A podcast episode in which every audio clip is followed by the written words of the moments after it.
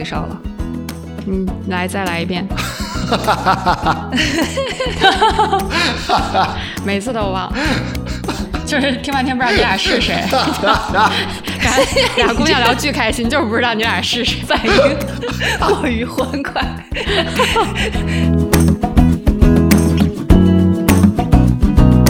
哦，说就是说说说那个，咱爸妈都有病怎么办？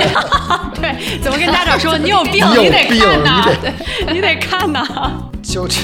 我我老觉得以前就是说俩人吵架，一个是说你有病啊，那说你有药啊，然后那人说现在就可以说有，我给你给你给你电话号码打电话。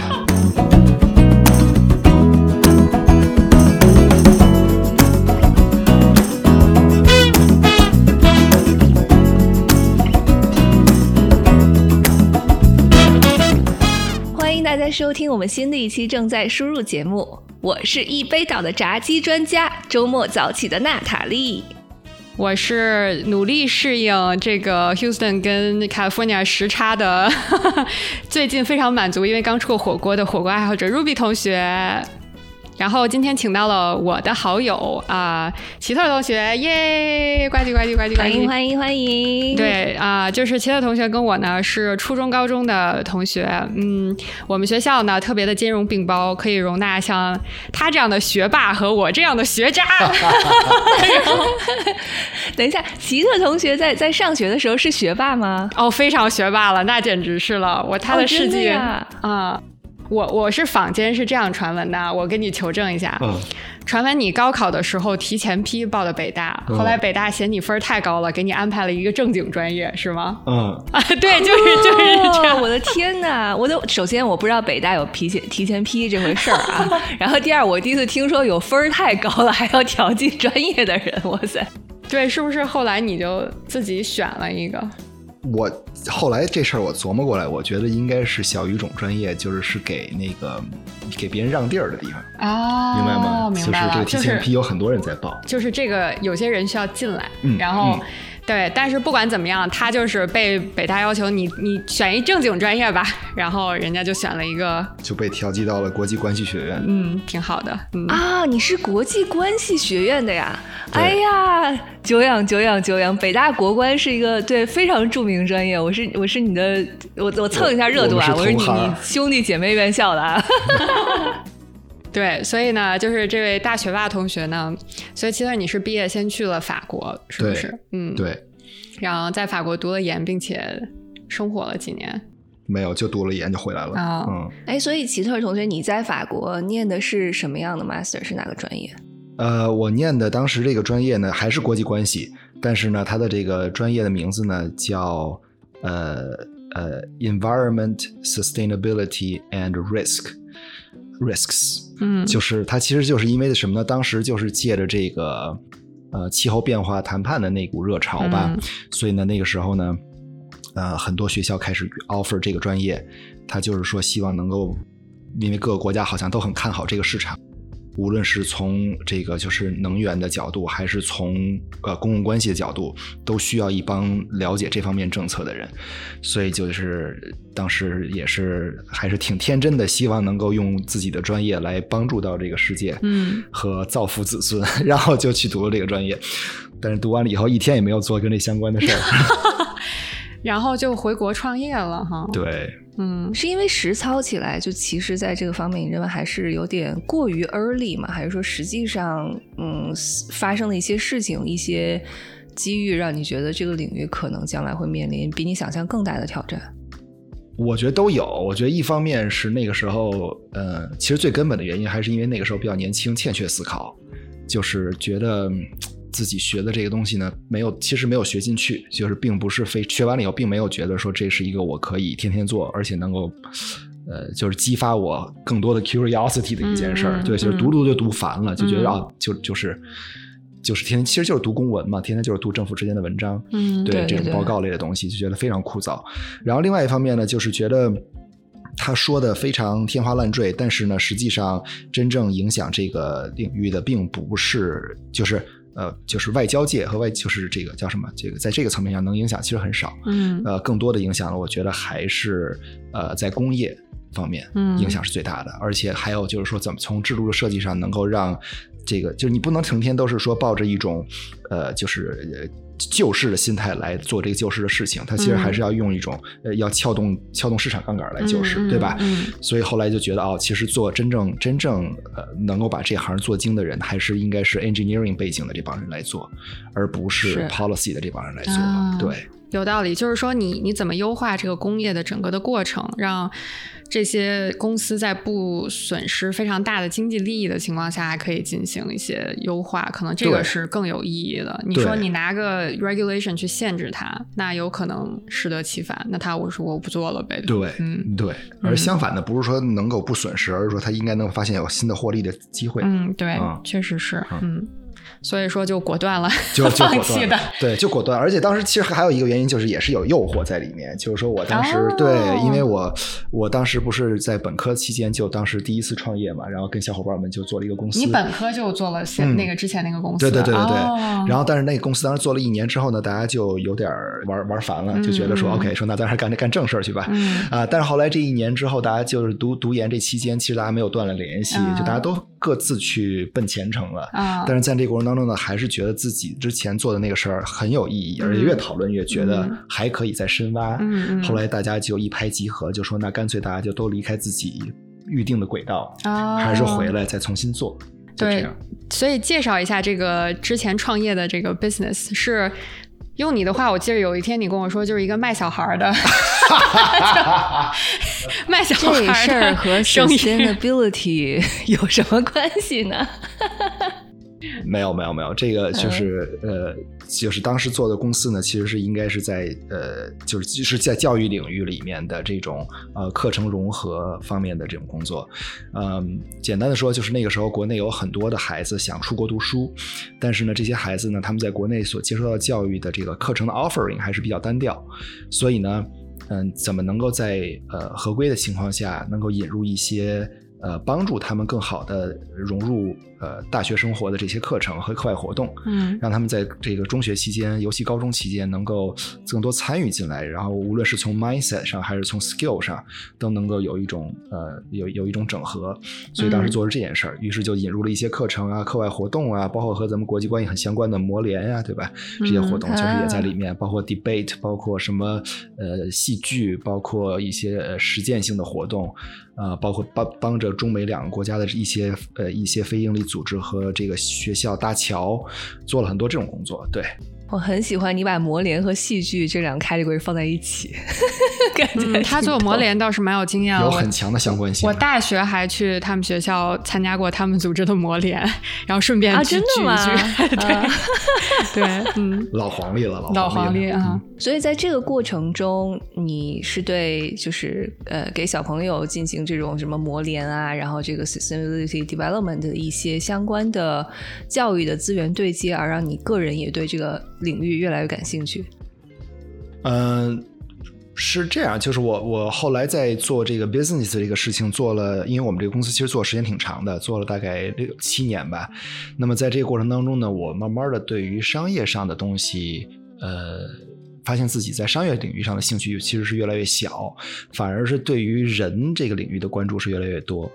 嗯、因为后边在有一段时间呢，我呃，就是当你的生活变成了是经常去跑客户，对吧？就是嗯呃，虽然感觉是挺忙碌的，但是呢，做的事情，呃，怎么说呢？不像就是离自己的这种感觉的 calling 是越来越远。嗯，就是大大多是一个 BD 性质的对对对对对工对对对对对对，啊、然后呢，后来呢，我就把自己扎根到了我们的一个客户学校里面去。就那个时候，我就说，那我呃，因为对于 business business 来说，也需要新的增长点，所以就说，那我们来看一看到底学校现在孩子和老师和家长到底需要什么。所以我在后边有几年的时间里面，我基本上就是天天在学校里边，我就像学校老师一样。嗯那么在这个过程当中，就发现哦，我们的客户的有一个很重要的需求，就是他们的呃 social emotional learning，他们的这种社交和他们的情感上面的这个需求很多，因为。呃，我们的孩，我们的客户的孩子呢，都是将来想出国留学，但是他们的家长大多数都没有这个经历，啊，而这对于一个家庭来说，无论这个家庭在经济条件上是多好，那把一个孩子送到国外读书读几年，这都是一个巨大的投入。嗯，对，所以就可以想象，在这样的一个关系当中，家长对孩子的期待是超高的，嗯，是吧？嗯，然后这个期待很容易就化转化成了一种一种对抗，那就是说，家长跟孩子说，你必须要怎么怎么怎么样，嗯。因为我已经怎么怎么怎么样了。啊，是吧？然后孩子就会说，这个第一，孩子会叛逆，是吧？嗯。会说，那凭什么你认为这样，我就要这样？但另外一方面，孩子也有内疚感，嗯，他也会觉得说，确实是嗯。爸妈说的对啊，他确实给我砸了这么多钱，嗯。所以这个过程中就对孩子的呃呃这个心理健康有很大的影响。呃，于是我就见到了很多呃血淋淋的现实，比如说孩子就会，比如说这个上学的时候包着拳头来说怎么了？就是今天早上跟爸妈吵架了，一拳打在玻璃，把把玻璃给打碎了。啊或者是就会有比较严重的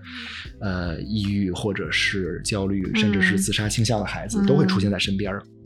而这个过程当中呢，我觉得就是现在国内已经比以前比咱们上学的时候好多了啊，就是都配备了这个有心理老师，但实际上能够发挥作用的这个并不太多。因为什么呢？因为孩子每天生活的这个环境还是一个传统的以学习为主的环境，嗯他身边相他所相信的成年人，并不是以心理老师这些人，对吗？因为这些老师老师对他们来说是一个 title，但是他们能跟老师接触的时间很少，对对，而国内又没有非常好的立法来保护这些老师，来规范他们能做的是什么。所以呢，其实，在很大程度上说，老师他做宣教没有问题，但他做到干预的时候，呃因为没有立法的保护，所以老师们也束手束脚。嗯嗯嗯。所以这就造成了一个怪圈儿呢，就是说有这个人在身边，可是呢，这个人做不到他一想做的事儿，嗯。那于是呢，就开始只能是呃往外 refer 到精神病医院去。可是到了精神病医院的时候呢，就会出现一个更更糟糕的事情，就是说，因为我们国内的这个呃分级的这个医疗制度里面没有明确有这样临床心理的这么一个一个级别，所以呢，比如说一个孩子他因为焦虑导致的是呃有呃比如说失眠，那好了。爸妈把他带到了精神病医院或者精神科，然后在等待室就发现周围的人都跟我们家孩子的太不一样了，对吧？有人在那儿抽，嗯有人在那块儿胡言乱语，有人在那块儿这个手脚乱动，然后有人可能是在大发脾气。那家长一看就吓坏了，说这哪是我们家孩子？这不是啊，这完全不一样啊！回家，嗯对吧？啊、所以这完全是一个分类上的 mismatch，也就是说你在之前对于之前的这份创业的过程中，其实你发现了两件比较重要的事情，一个是你对人的 interaction 本身更感兴趣，或者对人本身是有兴趣的。那第二就是你在这个工作中发现了一个很大的一个，算是一个一个。潜在的市场或者 unmet needs，就是说，嗯，这些小朋友其实是非常需要心理咨询或者一些帮助的，但是在国内的资源，起起码现有或者是你那个时那个时候的国内的资源，并没有和他匹配的相关的一些机构能够去帮助他们。对，就至少这个资源是少的。对，然后因为这个机缘巧合而想到来美国念心理学的学位吗？呃，对，就是这里面有一块儿，呃，咱们没有提到的，就是说我们那个时候在学校里面呢，其实试着做了一些事情。在学校里，因为我对我的我所在的那个学校，这个校领导非常支持，所以呢，就是提供了一些资源和机会。但是也是还是因为，呃，就是我我们没有这方面的专家，大家也不知道应该怎么做，所以那时候我其实是就是通过身边认识的人问了很多在美国做这方面工作的，就是就叫 school psychologist，问他们是怎么做的。那这个过程当中就发现，哦，这方面在美国其实比我们领先的太多了，已经做了很多年了，而且他发现的问题也是我们可以少走的一些弯路。但是呢，追根到底，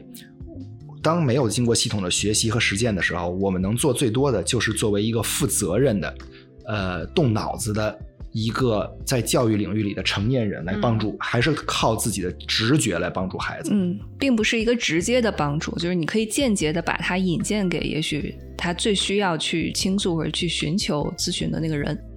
嗯，no，也可以直接的，比如说他他可以在中午午休的时候过来跟我聊天儿，可以。嗯但是 again，我所做的事儿不是 evidence base，我并不知道这件事儿我做完了以后，按照我的直觉做，对孩子造成的是更多的帮助还是更多的伤害，我不知道。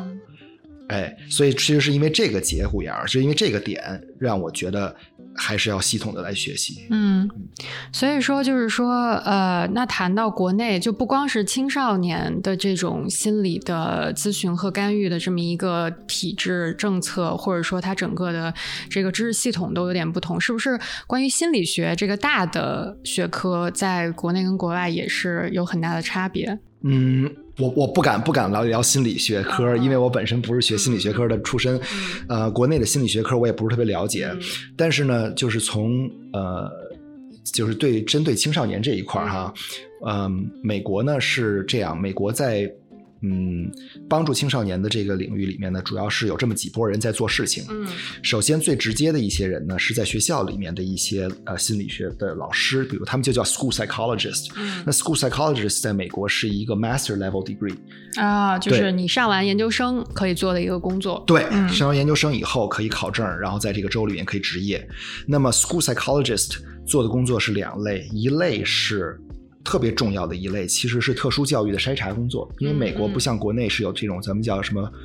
关爱学校还是培智学校，特殊教育的学校，特殊教育教育学校，对，呃，美国的这个公立高中里面就是对吧？就是无论是什么样的这个先天条件的孩子都是在一起上学，所以呢，很多你能见到很多这个发展上出现发展障碍的这些孩子，能够在身边有残疾的孩子出现。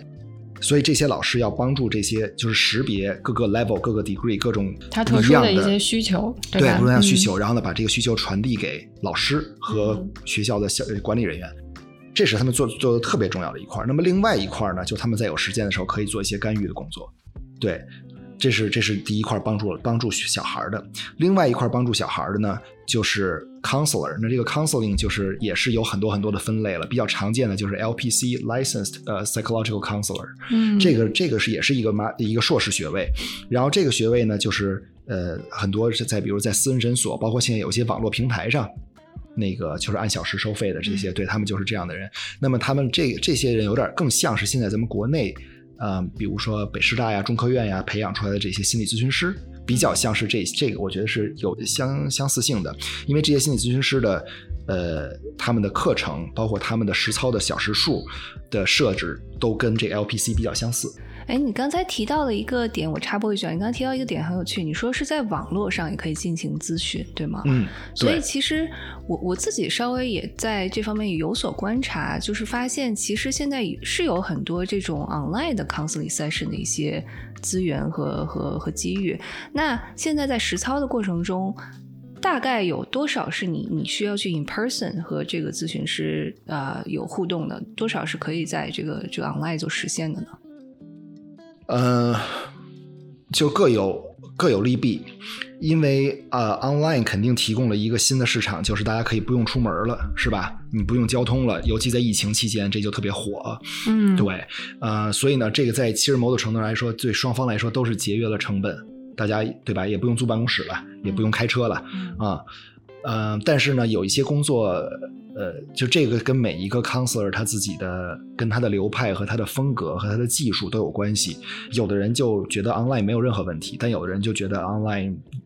制造了特别多的隔阂。嗯，尤其是比如说在一开始认识彼此阶段，他很不建议 online。嗯，他觉得这样很容易。对，毕竟 隔着一个屏幕，两个人不在一个屋里面，很多细节上的一些肢体语言，稍微难以建立信任连接，建立信任、建立联系不太容易。对，嗯。但是呢，也有人认为这个 online 对于，当然，当然 online 对于有一些病人来说就很合适。比如说，有些病人他曾经在呃肢体上被人侵犯过，他会觉得在自己的环境里是更安全的，对吗？对，嗯，对于有些病人来说，比如说他有极度的焦虑，他就是连开车他都害怕的时候，那怎么办？嗯，那 online 就特别方便，嗯，是吧？所以这是一个很因人而异的事情，要看这个来访者他本身的一些一些呃呃，理论上是不应该就是哦，因为 online 特别的方便，所以我们之后就只推行 online，可能就是看他这个具体的案例是什么样的一个需求，还是供给需求匹配的一个情形。对。不好意思，刚才打断你了，所以我们从 school psychology 到这个呃，就是 LPC。LPC，LPC 对，然后呃，还有一类的工作就是就是 social worker。social worker 呢是特别特别重要的一个组成要素，因为 social worker 就是帮助呃家庭去寻找资源的人，对，social worker 就是社会社会工作者。对社会福利啊，社会工作者这种。嗯、对，social worker 就是他呃做特别多的一事儿就是 case management，就是它主要帮助的是很多都是这种就是家庭。呃，家庭里面就是 function 的那个人，他他功能比较健全那个人，他已经没没有精力，又又负担家庭的收入。就比如说你去想一个，比如说一个单亲妈妈，然后带着好多孩子，然后可能上有老下有小，嗯她又是唯一一个家庭收入来源，然后除了低保之外，她这一天可能要打三份工，对吧？那好，现在如果她的一个孩子，比如说呃，举个例子啊，说这个孩子呃是自闭症。那么这个孩子需要接受定期的行为治疗，那这个妈妈怎么能腾出时间来去做这么多事儿？她腾不出来时间。这个时候，social worker 就可以做很多事情，他可以帮助这个妈妈，第一找到一个离他们家近的，对吧？能够有接驳车的，呃，然后又这个呃物美价廉的，对吧？比如说这样的一个一个治疗师。然后呢，帮他把所有的这个后边几个时间都给你 schedule 好，你妈妈只要到时间把孩子送到哪儿去就搞定了。这就 social worker 能做的很大的一件事情。对他其实就是有点像个项目经理，他就是所同时有这么多人都是在他的呃管理和追踪之下的，确保每个人都能得到他们应该得到的咨询呀和帮助啊这一类的。嗯，对。然后现在有就是 social worker 在网上就是这个叫呃叫呃 license clinical social worker，、嗯就是临床呃 social worker 临床社会工作者。嗯这些人很多就是在主要就是服务的是有呃就是真的是有诊断的有有疾病的嗯这些人，比如说就是在医院里面，他们在医院里工作，对，所以但是做的事情的性质还是差不多的，还是类似的，只是说它的场景发生了变换。然后最后一个就是我现在在读的这个这个项目的最后这个出口哈，就叫 LP，叫 Licensed Psychologist，就是临床心理医生、临床心理咨询、临床心理学家，嗯不知道怎么翻译啊，因为这个就是国内没有这么一个对应的翻译口。因为国内如果你说自己是医生，你就应该是 MD，应该是、啊应该是医学院毕业的有处方权的那就是像那种 psychiatrist 对吧？对，啊，但是呢，在美国呢，这就是一个很很很呃复杂的一个点了，因为在美国有 psychiatrist 是精神科医生，他们是读医学院毕业的，拿的是 MD 的学位，对吧？那么 LP 呢，读的是 PhD 或者是 PsyD 这两种学位之一，嗯，它是一个博士等同了，博士等同学位。嗯所所以 PsyD 是什么？PsyD 就是 Doctor of Psychology，就是心理学博士。哦他就是他的创立就是和 MD、JD 相符相符合的，啊他是一个它也是一个 Doctor level 学位，但是为心理学创立。为心理学创立的，为临床心理学创立的，对，没错，是这样的，是这样的。所以这个那这个 LP 这个东西呢，它这个东西，这个这个这个职这个 title 呢，它在有一些州是有处方权的，啊，在有些州是没有处方权的。那它这个处方权是无差别的吗？就是它 no, 跟只能是、啊只能是一些就是精神类药物，明白了，，对就是其实说它相比于 psychiatrist，它的处方权会更受限制，但是主要针对于它 practice 这方面的患者，对吧？嗯，对。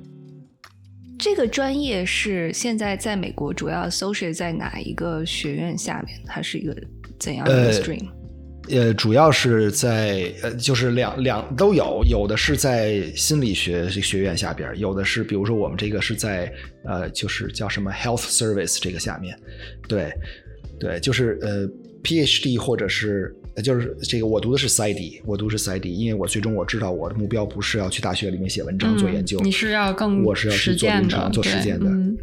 对对对对对，那么 PsyD，但是呢，他们的管辖机构是一样的，都是 American Psychological Association、啊美国心理学会嗯来发证和评价。对，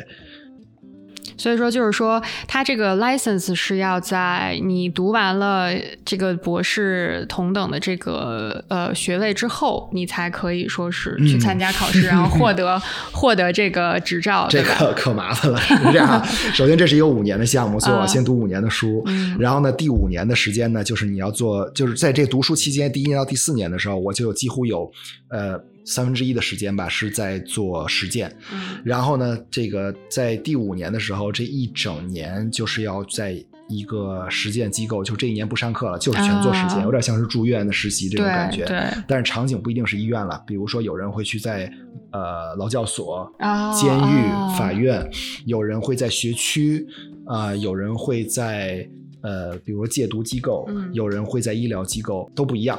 但是这一整年，第五年就是实践，然后呢，我们也要写一个博士论文，也要答辩。然后呢，之后呢，在读第在第六年的时候呢，一般第六年或者第七年是做博士后、博后的这个工作，在这个期间要把你的执照考下来。啊，然后每一个州的执照要求也不太一样，这就跟任何一个工种是一样的了。那选择嗯看你在哪个州做，就就按照那个州的法律规定来来来考执照。啊，然后就可以执政上岗这样子。所以你现在是读到第几年了呢？我现在是第二年的结束，然后过了夏天就第三年开始。啊，那嗯，可不可以分享一下你现在在学习过程中就是学到的这这些课程，哪一个是让你觉得特别印象深刻，然后对你个人的这方面的精进很有帮助的？每一门每一科都很重要。就是我我是我是这么想，就是你这一次，因为你人生也是一直从本科读到研究生，读到现在博士了，你会不会觉得这是你对于学习而言最学得进去的一一次，对不对？就是对你会认为你每天听的东西是非常有用，你愿意去接受它，而不是像可能本科咱们就觉得哎差不多行了，能过考试就行，对吧？没错，嗯，就是我真的以前从来没有觉得自己是这么好的一个学生过，就是 我高考高考分数告诉你了，你是一个好学生 no。以前我认为我可能是嗯把考试当成是一个工作来完成，啊，为了应对考试来解决了一个问题。嗯那可能只能说在某些阶段上的时候，我这个问题解决的不错。但是这现在是我真的觉得我是充满了热情和兴趣的在学，考试反而成了一个我最不重视的，就不是最不重视，但至少是我不用花很多精力去做的事儿。嗯，当然也可能是跟读完这之后不会再有人看我成绩单了有关系啊。就是你只要把那 license 拿下来就完事儿，对吧？嗯。那这个真的是一个令人就特别为你开心的一个状态，就是你终于找到了一个让你觉得特别有激情，然后很喜欢的专业，所以你每天真的是早上早上一起来就充满热情的打着鸡血去上课。这个确实，我必须得，我我我个人必须得说，我这辈子还没有在学习上 遇到过这种状态。还没有，但在工作上也并没有，所以说就是 并没有遇到过这种状态。对，对，就是以前我读东西，我会读着读着就就就眼皮子打架嘛，就想睡觉。现在我读这些东西，就是其实我现在阅读量比我以前任何一个阶段阅读量都不少，可能更多，但是我读的津津有味。有什么可以分享的一些一些事例？就哪一些这个呃，比如说你读过的书，然后哪一些你学到课，让你觉得哇塞，这个非常的打开我的眼界。之前我完全没有想过，可能还有这样一个领域或者这样一些啊呃 topic 是是心理学需要去探究的。OK，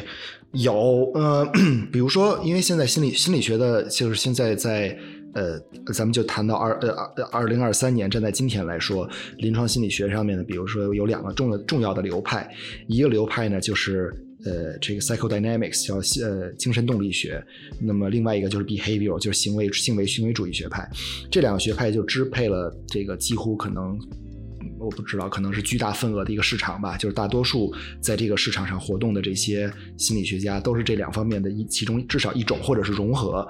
那个心理动力学呢，就是就是跟以前的精神分析学有、嗯也有非常紧密的呃这个。呃，渊源就是以前奥地利学派的那个弗洛伊德那些东西，对吧？他会相信人的潜意识。年有特别紧密的联系，一个人的成年的什么行为都跟小时候受到创伤有关的这个学派。对 对对对对对对对对对，是这样是这样是这样。对，Natalie 说的没错，对。所以能不能请齐特你你从就是专业的角度，像我我们两位主播和我们的大就是观听众来来来定义一下什么是这个精神分析学？定义我我定义不出来，就是怎么说呢？我们其实之前的一些认知没有任何错误。精神分析的这个学派呢，他非常相信的几个假设，嗯就是说，首先他相信我们是有呃潜意识或者叫无意识这个东西的，对吧？然后呢，潜意识和无意识其实是支配了我们的做我们的决定，这是一个重要的东西。这也就是为什么他们经常会去探讨呃一些呃你现在已经想不起来的事儿，因为那个东西是在你的潜意识里面的，对吧？是被你压抑住的。啊第二个呢，他很相信，就是说我们和人和人之间的关系，呃，是受到了一种这个摧毁的欲望或者是性的欲望的支配。那也就是说，我们两个坐在一起，对吧？就是我的情绪的背后，很有可能是呃哎呀，我说这些东西是不是后边你就就播不出来了？可以播，可以播。我们节目没有，就是我们是那个叫什么 NC seventeen 的这种。好，OK，对，就是或者是我想和你产生性关系，或者是我想把你干掉，就是这样的这个就是 everything in the world is about sex except sex. Sex is 啊，sex about power. power 啊，对嗯，好的对，是这样的。所以王尔德也是对精神分析学非常有研究的一个人。他的那个他生活的年代，应该那个时候只有精神分析学。然后呢，所以呢，精神分析学的一个就是他这个精神分析学下面就产生了很多非常呃，其实是丰硕的成果。比如说我们在做测量的时候用到的这个呃一些就叫 subjective test，就是主观的这种测试。嗯你比如说那个嗯。墨墨迹测验，你知道吗？就是那个给你一个给你让你看一个卡片，这个卡片上呢就像是墨点一样，像是被就是 ink blot，就像是那个嗯墨水儿踏出来的一个，比如一个小小动物的形状。嗯然后就问他你看到的是什么？哦，这个我之前只有在就是看你是不是色盲色弱的 test 里面使用过。对你说我这样，你能不能在里面看到一个二？是不是？对对 对，就是比如说这类测试，这就是在心理学上呃流行了很长时间，用这个来检测这个人是不是有精神分裂，比如说对吧？那后面呢，就是说呃，后来就大家就开始对这个东西有一定的质疑和批判，就说你所说的这些东西都是不可观测的东西。对吧？你说这个人他的这个童年阴影支配了他，然后导致他现在是一个很易怒的人。嗯 OK，so、what？你能改变这人的过去吗？你改变不了人的过去，对吧？你能说这两之间的关系一定是你能证明这之间的关系吗？你也证明不了这之间的关系。那么在与此同时所崛起的另外一一个新兴的东西呢，就是以巴甫洛夫为为为代表的，就是开始用观测小动物的行为。嗯，我耳耳边响起了铃声。哎，对对对，没错没错没错，就是开始从行为上去找找原因。你比如这个巴甫洛夫的实验大家都很知道是吧？就是这个用用用用狗用狗和这个狗用这个肉和、嗯呃流口水之间的这个关系，然后但他之间其实他其实用的并不是零，这是一个 common 误解。嗯巴甫洛夫从来没有用过零这个东西，他用的是节拍器。哦啊，但是他的他的主要的点就是说，他的这种行为是可以通过长期的一个影响来来对对对改变的，对，对不对就是就是嗯条件反射嘛，嗯从无条件反射变成条件反射。嗯对，那么从那个时候开始，就这个行为主义学派就开始崛起了。就是说，我们开始发现，哦，其实人和动物是一样的，因为动物用的最多的就是比如说狗啊、鸽子啊这种东西，嗯对吧？然后。呃，就发现哦，这还是小老鼠，就发现其实人的行为和这些小动物的行为有特别多的相似之处。就是我们为什么呃到了一定时间就想干什么事儿？为什么我们一旦发生了一个前提，我们就会出现了一个后果？于是就有了这个 A B C 的模式，就是 antecedent behavior 和 consequence，就是前提、行为和后果。嗯举个例子，比如说这个说这个孩子，这个孩子特别喜欢这个插话，特别喜欢就是打断大人说话。OK，那这个行为的这个 A、B、C 非常清楚，就是说，只要家里来客人跟啊、爸爸妈妈聊天儿，这孩子就会过来，就开始捣乱。啊，然后一捣乱，结果就是妈妈就把孩子领到屋里去了，就开始陪孩子玩去了。那爸妈就很烦，就说这孩子怎么这样？他怎么这么不听话呀？对吧？嗯就说这孩子很难管。但实际上，你用 A、B、C 的方法来一分析，其实这事儿很好理解。他就是想让妈妈陪他玩啊。他如果不用这种方式的话，别的方式他试过了，妈妈不陪他玩。对，就只有这种方式百分之百会陪他玩儿。对 对，所以你就所以你就发现哦，原来在这个过程当中，他的病理是一个父母和孩子之间相互训练的一个关系。相互 reinforce，就是对妈妈做了这个事儿，他下次觉得还灵，然后就一直这样。对，就是并不是妈妈在训练孩子，而是孩子在训练妈妈，对是一个相互训练的关系。所以，那于是你就知道了，OK，那这事儿咱也不用去找什么童年阴影了，对吧？嗯这事儿我我们 我们这个，就非常简单，可以解决了。哎，把这个把这个 A、B、C 的关系给它打破就可以了，对吧？那比如说下嗯次没有客人来的时候，妈妈主动的把安排一个时间陪孩子玩儿，嗯你把他这个满足需求给他给他搞定了，然后下次孩子再闹的时候，甭管妈妈做什么，他不要满足孩子的需求，你不要把孩子拉进去玩儿，那就好了，慢慢这个事情就解决了。所以它是一个 positive reinforcement 跟 negative reinforcement 结合的一个哎。呀，好专业啊，非常正确。哎，我竟然大学是学过 psychology one on one 的一个人 啊！如果你是一个从行为的角度说，就很容易，就像你说，你打破这 A B C 的这个这个结构就可以了，对它就可以对这个结果产生影响。对，所以我听下来就是精神分析学派，就当然这么说非常笼统啊，但是听下来就感觉它更呃会注重在分析为什么一个人为什么会会有这样的一些想法或者行为在外的方面，然后你这个可能行为干预就是会更呃强调说 so what 我们我们能做什么来来让这个人感觉好一点，或者让他以后的行为能够更舒适一些或者有所进步。那你在实操的时候，其实他们两个其实可以相互结合的，对吗？可以相互结合，因为就是 licensed psychologist 做的事情呢，除了就是咱们所谓的心理咨询，就是这种治疗的工作之外，有一个很重要的工作是做 diagnosis assessment，、嗯就是要下诊断。这个工作精神科医生是不做的，因为精神科医生他他更多的时间用来开药了。哦，他只是管治疗的这一部分。精神科医生和心理学、临床心理学最大的一个区别在于，精神科医生要做的是维持住底线，就是你不要伤害自己，也不要伤害别人。哦，就是你别疯了你不要拿着一个刀上街去开始乱捅明白，你也不要在家哦捅自己。啊，对吗它就是一个，就是听起来是很严重的 case，就是它有可能造成一些很不好的后果，他们就是要就是预防这些事情的出对现啊。，所以他用的最多的就是镇定剂这样的东西，对吗？当然这，这这也是为什么他开药也是一样的，嗯就是说你要让这个人保持在一个最底线的，能够安安静静的坐在那儿的这样的一个状态。而呃，心理医生要做的事情是要恢复你的功能，让你能够融入社会和成长，就是按照自己的所谓的叫 value base 的这些东西去往前走。那你想要一个什么样的生活，你去试着去融入，所以这是他们之间的差别。因此呢，精神科医生不会去做，他也没有时间，他也没有经过这个训练去 identify 一些比较细致的这些心理心理上的这些障碍，比如说多动症，嗯很常见的孩子多动症，比如说 autism 嗯自闭症，这些东西在精神科医生那儿他是不会去做诊断的。你说我要什么药，他可以给你开。当然也不需要他开，就是一般的 physician 也可以开，内科医生也可以开药。嗯那所以刚才回到 Natalie 的问题，就是在 psychologist 做诊断的时候，他确实是需要两边的工具，有一些刚才我所谓的这种就是 subjective 的东西也要用到。呃，那好，这俩我再举个例子啊，比如说一一种测试就是非常客观的测试，你比如说我想测试你的你的记忆力，那好，我给你读一串数字，读完了以后让你给我反着念出来。对吧？这就非常简单，这就是只有对和错两种可能性直观的。能衡量的这种东西。对，另外一种就是我我给你一个卡片，卡片上画的是两个成年人在那儿交谈，一个人手叉腰，另外一个人手指着对方，然后门口有一个小朋友站在旁边，嗯好像是在偷听的样子。这个时候，我让这个孩子说：“我说你告诉我这个图片发生的是什么。嗯嗯。OK，那我这个时候没有一个特别明确他说的对和错之分，但是我要观察的是两点：第一点是这个孩子在描述的过程当中，他说的一些什么主题是什么，反映的是这个孩子他这个时候肯定高度关注的是什么；另一方面是我要听这个孩子说的过程当中，他的语言表达和他的逻辑思维是不是达到他这个年龄发展当中要求的应该的标准。嗯对吧？所以我是要看这个，那这就相对比较主观的，就是以前精神用精神分析用的比较多的一些工具，这两个都在在诊断当中都要用的。对，在治疗当中也是，在治疗当中可以有结合，但是呢，治疗可能分得更开一点，就是在治疗上，如果想用到精神分析的东西，那就真的是要很深入的学习。嗯我就一点都不懂，嗯因为在美国的培训体系下，就这两个分得非常开。我的项目几乎就是百分之百的行为的这个项目，嗯但是行为，刚才我说这个训练狗的这个 A B C，它也是第一代的行为分行为行为治疗了。现在我们已经衍生到第三代了，经常听到的 CBT，CBT Cognitive Behavioral Therapy，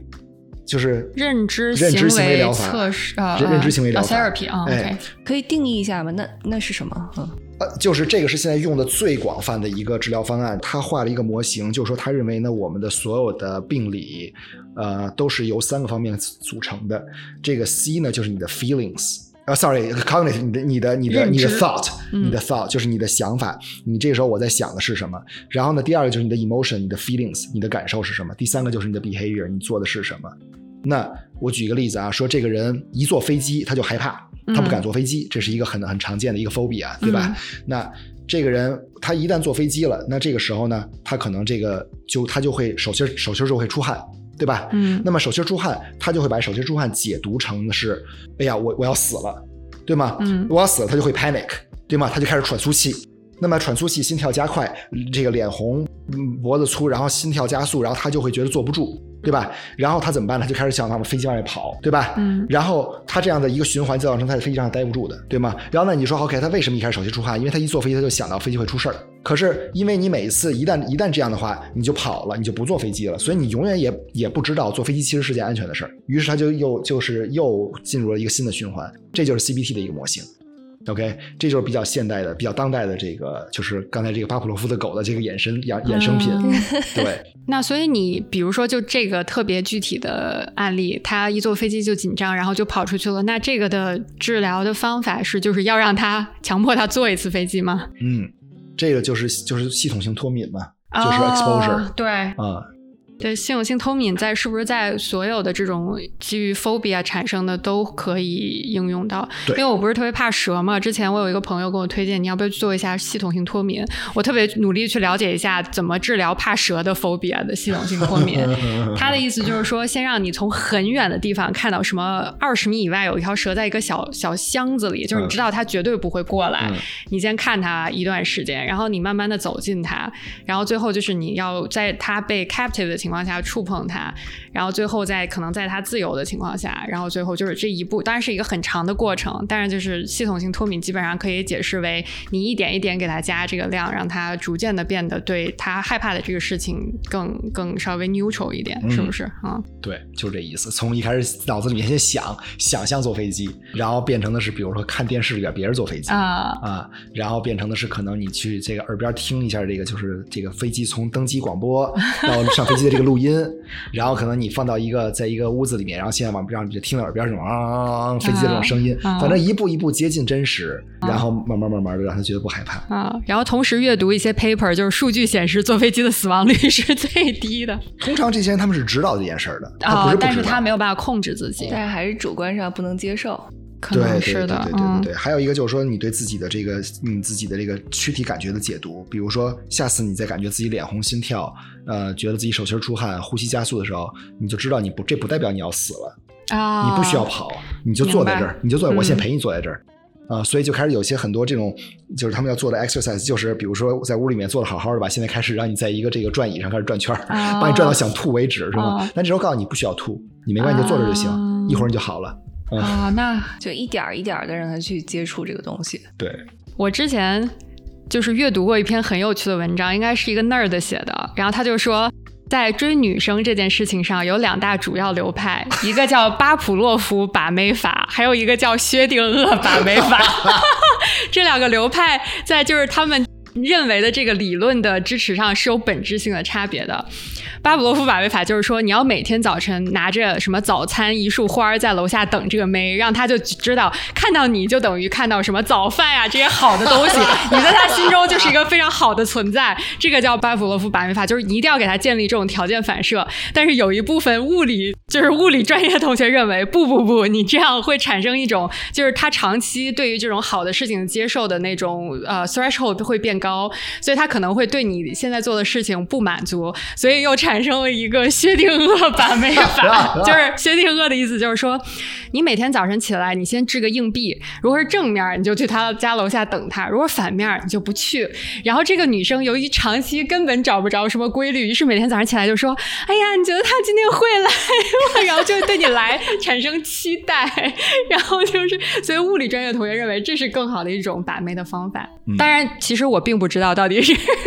哪一种比较有效啊、就是第二种应该更有效。是吧？因为我不知道，我也是瞎说，但是我觉得啊这个适合，这个是就这还是其实还是基于巴甫洛夫的，第二个也基于巴甫洛夫的这个就是呃我们的行为训练，这整个这个东西的这个框架叫叫 learning principles，就是学习性学习的理论，嗯就是我们的学习就是这样嘛，学习就是去 shape 一个行为，对把我们一个行为从无到有或者从有到无。比如说这个鸽子，这个鸽子你每次它多一下这个这个多一下这个小按钮，就会掉下来一粒儿谷子，多一下就掉一个谷，多一下就掉一个谷子。OK，它就会知道了，那就是是我只要多这个，我就会有奖励。那好，现在你这个程序变成是随机的，有时候多它会掉下来，有时候不多会不掉下来。那这个时候鸽子会做，它会做什么呢？你觉得它是会停止多了，还是会多的更多了？多的更多会。多更多了，嗯对吗？多会更多了。OK，那现在我再换一个程序，变成是现在它怎么多都不让掉谷子了。啊 OK，那这个时候这鸽子会怎么办？它会不会先多的更多，然后后来后来就突然间就不多了对，一开始这个鸽子一开始它除了多之外，它会做别的各种各样的事情。啊？它会，呃，它 try 它会开始去，它开始去在这个这个笼子里面各种各样的折腾。这就像比如我们小时候，大家都应该有这种印象，就是一个小孩你举手，老师会叫你，对吗？嗯但当有一天你举手，老师不叫你的时候，你会把手放下吗？不会，你就会这样举。对，你就开始用各种方法试试去引起老师注意力，嗯对吗？对，所以你看啊，我觉得按照你刚才这个例子，精神 PUA 也是一种巴甫洛夫的训练行为啊，就是你你先 shape 一个行为，然后你突然之间给他就是戒断，你知道吗？就是它也可以被用作很邪恶的方向。对哦，然后当这个鸽子怎么多，这个东西都不再都不再出来的时候，或者说就是它的这个规律已经完全找不到的时候，嗯有一天这个鸽子就会不多了。而当有一天你再给它恢复这个程序，变成多一次掉一个，多一次掉一个时候，鸽子也不再多了。哦这个就叫 learned helplessness，就是哦习得性的无助。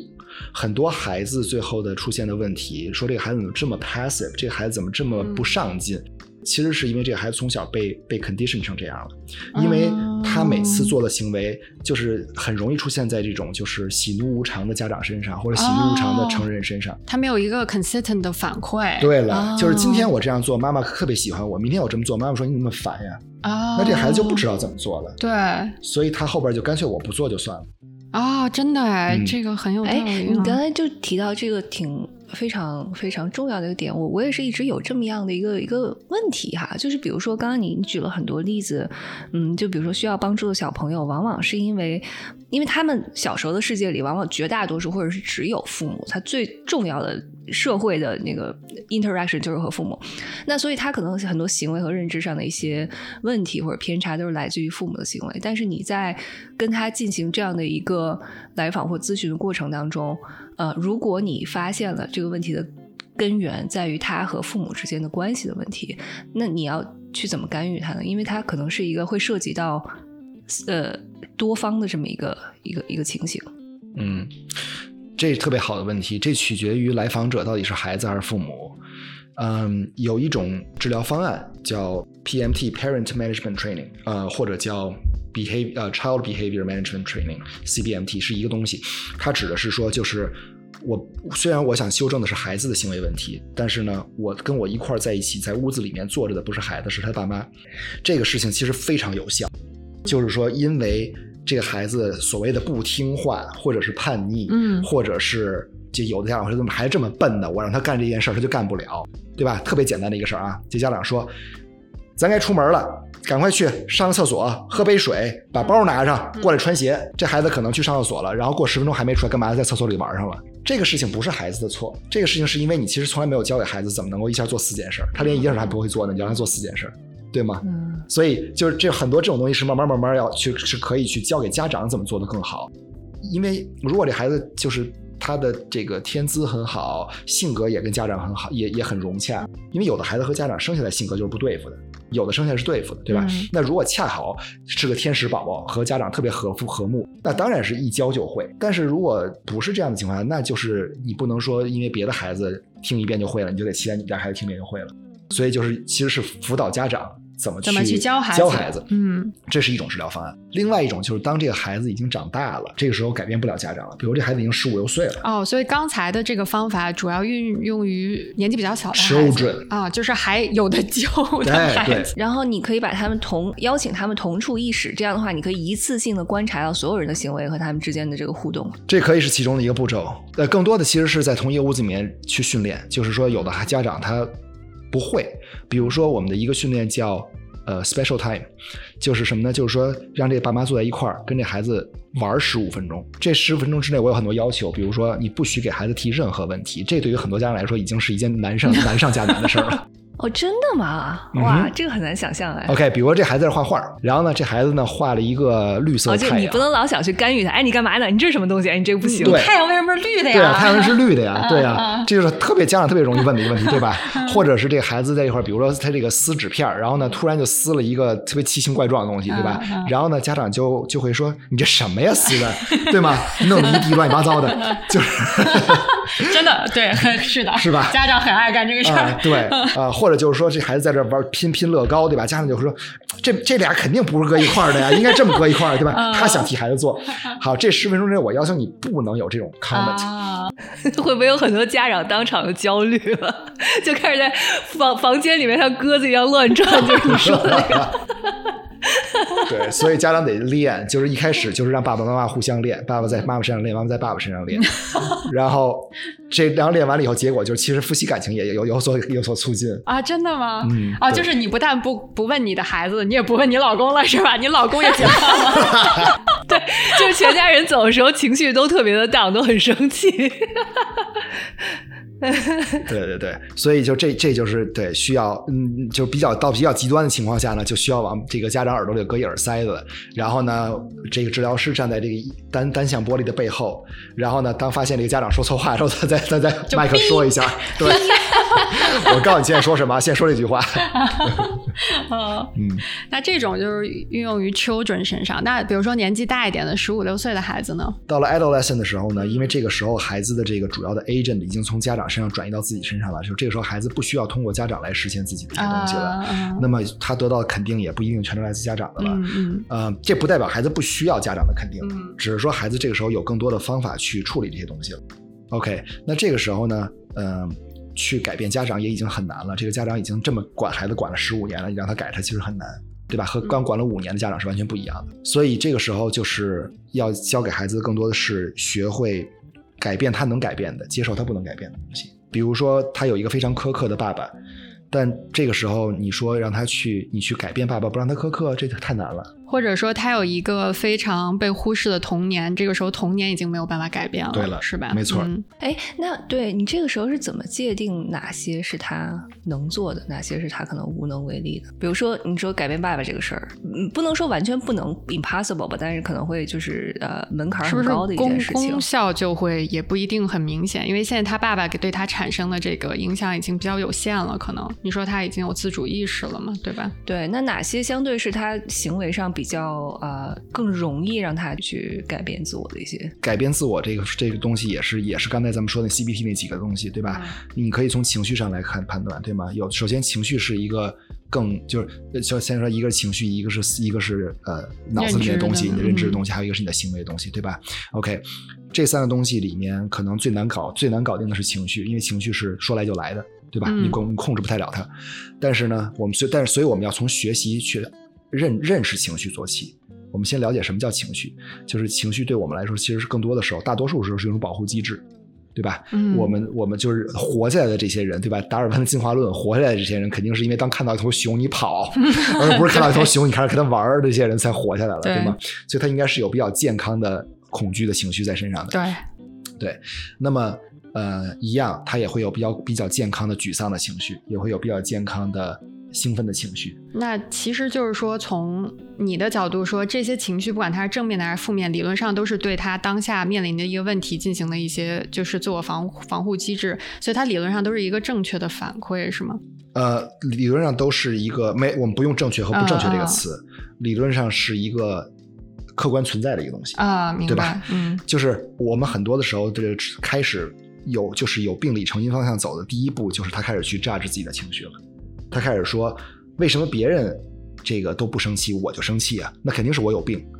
这是第一步。啊从这儿开始就开始有呃，这个都是风险。他自己内心的一个 reason 的，就是、嗯哼但这不见得是自己内心啊，可能啊是小时候家长这么说的呀。嗯，或者我觉得可能是社会强加给他的一个价值观，就比如说我们有非常呃很刻板印象，就比如说男孩子你怎么能哭呢，对吧？对或者是就是你你为什么这个时候会会觉得伤心难过？难道是你比较 weak，你比较弱吗？其他人都比你强？就是他会有这种刻板思维在里面。所以这种刻板的想法是在你没有对他进行辅导或者干预的情况下，他自主产生的一种认知，是吧？就是就是学一下他学过来的，嗯他是 learn，、嗯都是都是嗯教给他的，嗯对吧？你就是家长会说，那个一个男孩子和一女孩子在那玩，对吧？嗯然后呢，一怎么着，女孩子就哭了啊，这女孩就是娇气，女孩就是就是呃事儿多，对吧？那就是这说这个，然后或者男孩哭了，就是哎，怎么男男孩怎么能哭呢？就是刚才大家说的，嗯反正总有话说，大人总有话说，对吧？最后说完了以后，就是孩子的脑子里面形成很多对错的观念。嗯，所以他以后就会很害怕或者很回避去表达自己的情绪，然后就变积成了一个压力哈。对了，但实际上我们那这孩子他不敢表达情绪了，最后他就有两个结果，一个就是他从来不表达情绪，就压住了；另外一个结果就是他当有一天压不住的时候就爆发出来了，啊，对吗？对，所以我们教他的第一步就是去呃，就比如一个孩子说我不舒服，今儿难受，心里难受，难受是什么呀？难受背后可以有可以有一百个形容词。我们针对每一个形容词，你这难受是你觉得你受委屈了，还是还是你觉得呃生气了，对吧？还你还是你你在哀痛一件你的孩你你们家狗生病了，你在你在为它伤心。每一个的解决方案是不一样的，所以我们第一步是要让孩子知道有很多的 vocabulary，有很多词儿是可以形容的。原来我在在学校里面，我觉得特别让我特别痛苦的一件事，就是每次我问孩子，嗯我不知道用中文怎么问这个孩子的感受是什么。咱们中文里头没有一个对应的 “How are you” 这个词，你们不觉得吗？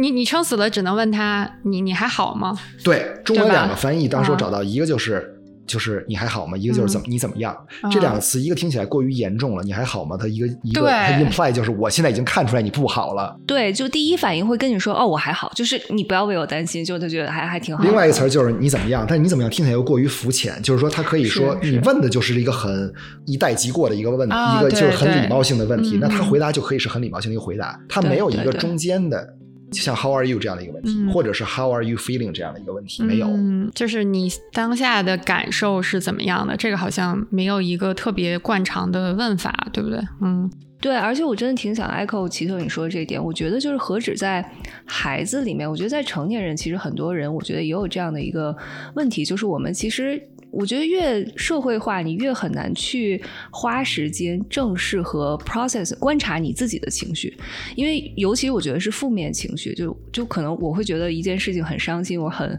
frustrated，就是很难过的时候，往往很长时间都会试图跳过表达情绪的这个过程，因为表达它本身，我会用非常功利主义的想法说，我表达它没有用，对吧？别人看到了会会给别人徒增压力，然后我自己也不能解决问题，我就总会想要直接跳到解决问题的那一步。但是我最近才开始慢慢发现，如果你不观察自己的情绪的话，你不能花一点时间正视它，会甚至就是说 stare into it 的话，你可能不太知道像你说的难过，其实或者生气，它背后有一百个形容词，到底是因为什么？就是我们可能总是会想办法跳过去这一步，因为它太难受了，不就很难让人觉得舒适。然后你总会说：“我好，我那我先解决问题吧。我解决问题，也许以后就不会那就不会感到现在这种就不舒适的感觉。”所以其实正确的表达自己的情绪，或者说就本身向别人表达自己的情绪，都是一个需要可能被鼓励或者需要被辅导的一个过程，对不对？很多人其实是没有这个能力的啊。嗯对，而且我觉得他刚才说到那点，就是我以前没有想过，我觉得可能真的是一个挺重要的一个，就是从小认知上的事情。他说，我们就咱们中国长大这一代小孩儿，从小就没有被问过 “How are you” 这个问题，对吧？嗯就是爸妈永远都跟你嗯说，你你把这事儿干了，就达到一个目的，就是一个很能衡量的结果，然后一切都都会好。所以就是中间这个耗的过程，其实我们都没有很正视过。其实我觉得挺挺有趣的一个点是，我小的时候，我爸我妈从来没有问过我，哎呀，你是怎么想的呀？你现在心心态是怎么样的呀？或者说这种关心我主观上情绪上的问题。但是我发现到我大了以后，特别是现在我跟我爸妈聊天，他们会有的时候会问我，你现在就是感受是什么样的呀？你内心有没有这些这些那样的情绪啊？那如果有的话，你觉得它的原因是什么？他们就开始跟我特别就是就是 extensive 的讨论这个事情。我觉得会不会有一种感觉是，我们的成年人会就是自自我自自主的认为小孩儿是不会产生这个一定情况下的情绪，或者说他小孩儿不会知道我为什么产生了这样的情绪，于是就根本没有想着去问。因为你说我爸妈如果完全没有这个习惯的话，他们现在为什么会跟我讨论这个事儿？就到到我长大变成一个啊成年人的时候，他们开始跟我就是谈这个事儿，可能也是就是对于小孩的过于的那种嗯，对于他的能力的过于的不认可，就是他就觉得小孩不可能有这个能力，问了也白问，会不会有这种？嗯我的猜想，我觉得奇特肯定会有更专业的一个解释。我就觉得，确实，尤其对父母，就父母对自己的亲生孩子可能会更难。但是，我觉得，尤其是现在，我的猜想是，他们把你当做一个。嗯，平等的一个成年人的个体去跟你交流这个事情，他会把你当成一个不能说是同龄人，但至至少是在同一个呃 level 上的的成年的呃成熟的个体去去交流情绪。但是我觉得可能家长对自己的孩子很难会有那样的一个看法。嗯，有道理。嗯、对，没错儿。而且和这和咱们的父母，他们小时候的和他们的父母的沟通方式也有关系。他没有学过怎么这么去沟通啊，他他其实也不具备这套词汇。对吧？嗯所以对，可能各种原因，我相信未来的父母，就是咱们这一代人将来当父母的时候，应该会做得越来越好，嗯因为至少大家现在读东西，对，就是首先你要认识到你需要去做一件事情，然后你才能去做它，然后正确以正确的方式去做它。之前可能大家一直都没有意识到这个是也是 parenting 的一部分，对吧？嗯是，哎，奇特，我有一个问题想要就是采访一下你，是这样的，就是因为你刚才其实提到，在你之前没有来念这个学位之前，和小朋友的交流中有很很多让你难忘的交互的经历，或者他们说过的话，他们经历的事情，给你印象特别深。那嗯，其实我一直在。琢磨一个问题，就是说，那如果一个心理咨询师他在和来访者这种就很长时间、高密度的交往中，因为听到了他们这个创伤的经历，或者他的呃一些呃悲伤的一些情绪，会不会感到有压力？就甚至会就反反作用到你自己身上？就有你怎么能在和他的共情和你的边界感之中找到一个平衡？那那你比如说你不不跟他进行咨询这个 session 的时候，会不会你你对他的这个呃共情或者是对他的想法会侵入到你自己的生活当中呢？就是他实际操作中对你们专业的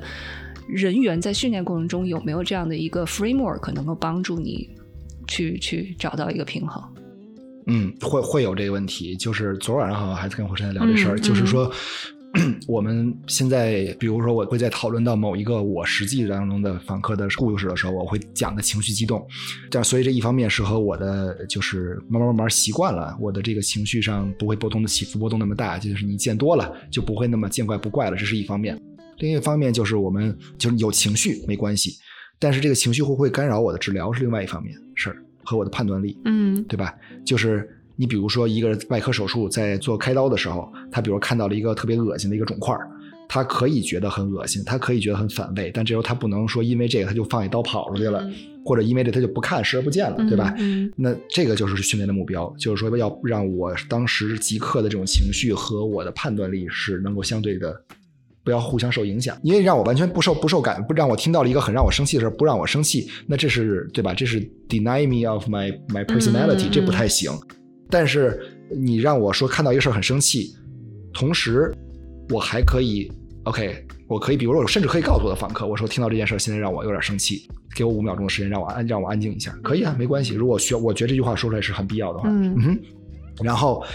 我们再继续处理后边的事情。嗯这也可以。作为现在学生阶段，这个学校是在怎么怎么来教我们的呢？就是我现在手底下有四个客人，那么我上面有两个两个督导老师，和我一起同一届的有六个学生。嗯那么我们每一周这六个学生要坐在一起，有三个小时的时间，就是来处理这一周之内发生的事情。有可能是一些像刚才说的共情类的问题，有可能是技术类的问题。然后我每周还要单独和两个导师分别单独有一个小时的时间，就是我每周有六有五个小时时间是在处理这四个病人。其实就是我每个人是见一个小时，那就是这四个小时，相当于有五个小时时间来处理它。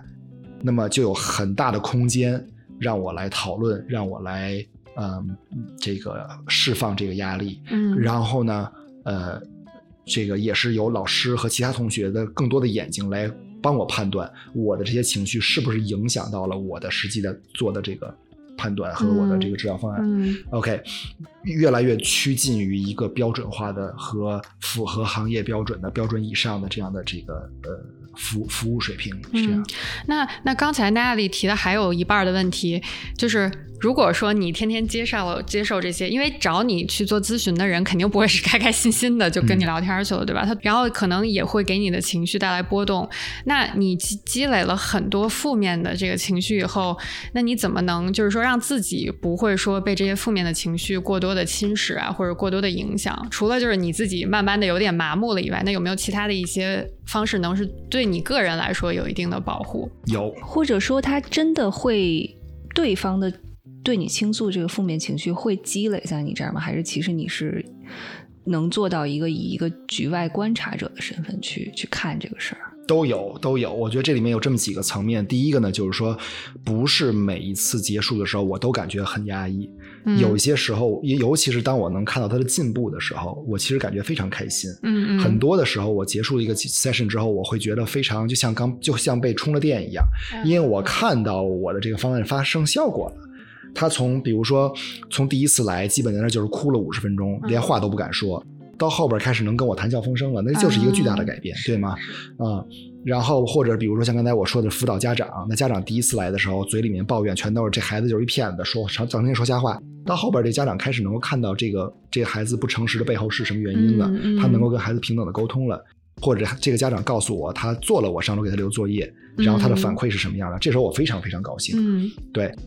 也就是说，这个工作有很大的一部分是非常正面的反馈，对对对对就是让你感觉是一个 positive energy，而不是你每天都在被负面的情绪不是不是会有负面情绪。那你嗯看到一个人在那面前哭，然后哭都说不出话了，你肯定负面嘛。或者听这个人给你讲了一些以前的故事，对吧？各种什么家暴啊什么的，你肯定不开心啊。嗯，但是我们的目标是为了让他能够活着走下去，对，对吧？我不是想改变他过去，我也改变不了他的过去。是是，这是一层，另外一层就是说，这些能量到我这儿来以后，我觉得就像是我们每个人 Natalie 的工作和和 Ruby 的工作当中，也会有一些烦心的事儿，对吧？你其实也慢慢的就是建立了一个屏障，你就让这个事儿不要带回到家里，吃晚饭的时候就别想这事儿了。嗯是吧？你也会每天，比如说你去打拳去，或者你去攀岩去，你对着一个、你去凿墙也好，凿凿沙袋也好，去疏解一下，嗯，是吧？对，对，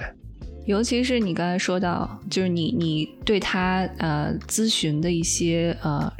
呃一些小的进步和每一次小的成果，你看到他生活中有这种正向改变的时候，其实是一个特别大的鼓励。特别大的鼓励。而且我觉得可能我想象一下，这种成就感可能会呃。也不是每个人工作中其实日常都能接触到，我觉得这样的成就感，我觉得可以挺对，想想就觉得特别的特别的为你开心，对，对，谢谢。对，能找到这样的一个工作，就会很就就是很幸运的事儿。是。嗯，那所以说，我们我们现在就比较好奇啊，就是说，比如说我是一个小朋友，我现在可能是心里有一些问题，然后我的父母很好的意识到了这一点，嗯然后我你这是第一次见我，然后就是他整个的一个你对他进行咨询的一个过程。大约是什么样的？然后在这个过程中呢，你需要做什么？他自己回去，或者他的家长回去，他们需要自己去做什么？因为我我相信这绝对不是一个他去你那儿跟你聊了一个小时，然后他就好了，就被、啊被 fix，然后回去就大家开心就走了，肯定不是这样一个过程，对吧？对，所以那它大体的一个流程是是怎么样的呢？嗯、对，就是你刚才说这个，首先从呃从道理上来说，就是我们用我经常喜欢用一个一原来在书里读到的一个比喻，我觉得特别好，它嗯就是说。嗯，咨询师和你之间呢的关系呢，就是咱俩都是在爬山的人，啊，咱俩都在攀岩、攀登。攀登的时候呢，只不过就是咱俩攀的不是一座山，而是一个咱俩能够相互看见的神。哦，所以呢，你在付出努力，我也在付出努力，咱俩都得往前，都往前摸索。那么，之所以我可以帮到你呢，是因为可能我在离得比较远的一个山上，我能看到你前边的一些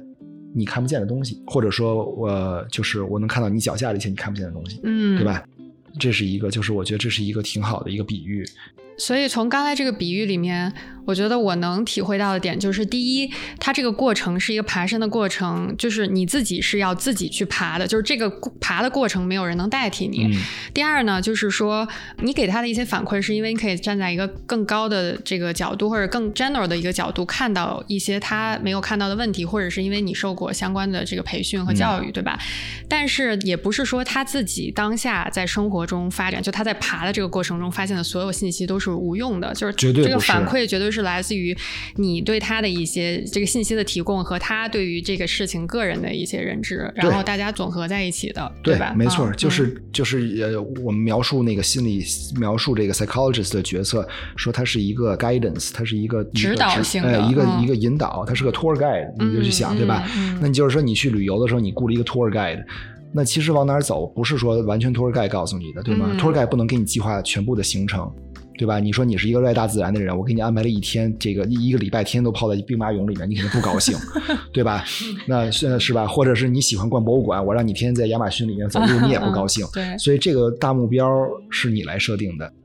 但是呢，嗯、当你设定好目标之后，在过程当中你不知道怎么走了，这时候咱咱俩可以商量着来，我可以带着你走，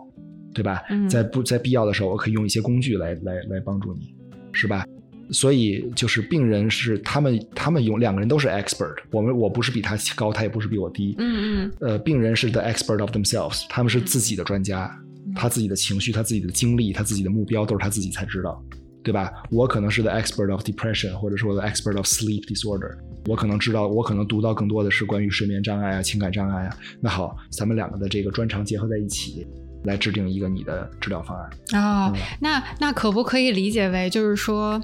我作为一个病人，我在第一次看到你的时候，我就说我我我现在是有这样这样的问题，就比如说我是有这个那个失眠，对吧？那那我的目标就很很简单，就是我肯定是想不失眠。但是说如果一个更模糊的一些，就比如说我现在感觉啊，我每天对这个世界没有什么兴趣啊，我跟我周围周围的人产生不了连接啊，那我需不需要告诉你，就是我最终的目标是想做到什么样的程度，还是说我给你提供了一些关于我自己的信息，然后你跟我说，嗯、那我觉得你的目标应该是最后要做到怎样怎样跟社会跟人连接，它是我自己自主的制定一个目标，还是说你要提供给我一个专业的意见？